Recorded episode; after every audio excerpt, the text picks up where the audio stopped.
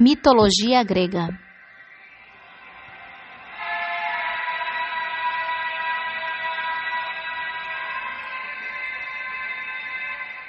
O mito e o grego.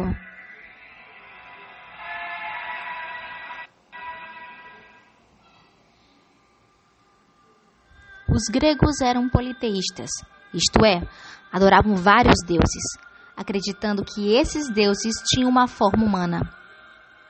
Os deuses gregos revelavam também qualidades e defeitos semelhantes aos dos seres humanos. Apaixonavam-se, sofriam, conheciam aventuras e desventuras. Abaixo, veremos alguns deuses gregos.